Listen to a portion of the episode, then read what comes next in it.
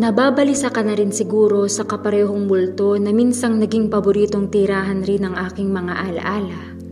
Na ngayon ay siya namang malimit na dumalaw sa'yo tuwing gabi.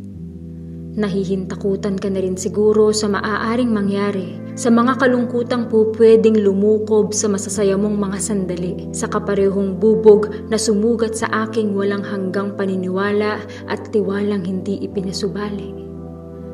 Nararamdaman mo na rin marahil ang kaparehong lamig ng pangako ng panahon sa mga nananatili na siyang kaparehong sumpa nito sa mga ang pang-iiwan ang pinipili.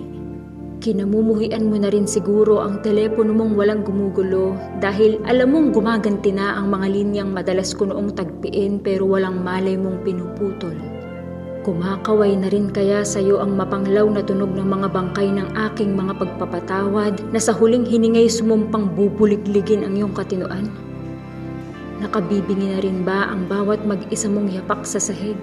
Sa silong ng ating binuong kahapoy, mayroon pa palang nakaratay na pakialam na ngayon ay iyon ang naririnig. Nagsisisi ka na ba? Lalakaran mo rin ang mga nagbabagang galit na tumunaw rin sa aking pagkatao. Naririnig mo na ba silang humihiyaw mula sa malayo? Huwag mong kalilimutan na sulubungin silang may bukas na mga palad dahil una sa lahat ay ikaw ang umaya sa kanilang parang bituing pinilit batakin pababa sa lupa.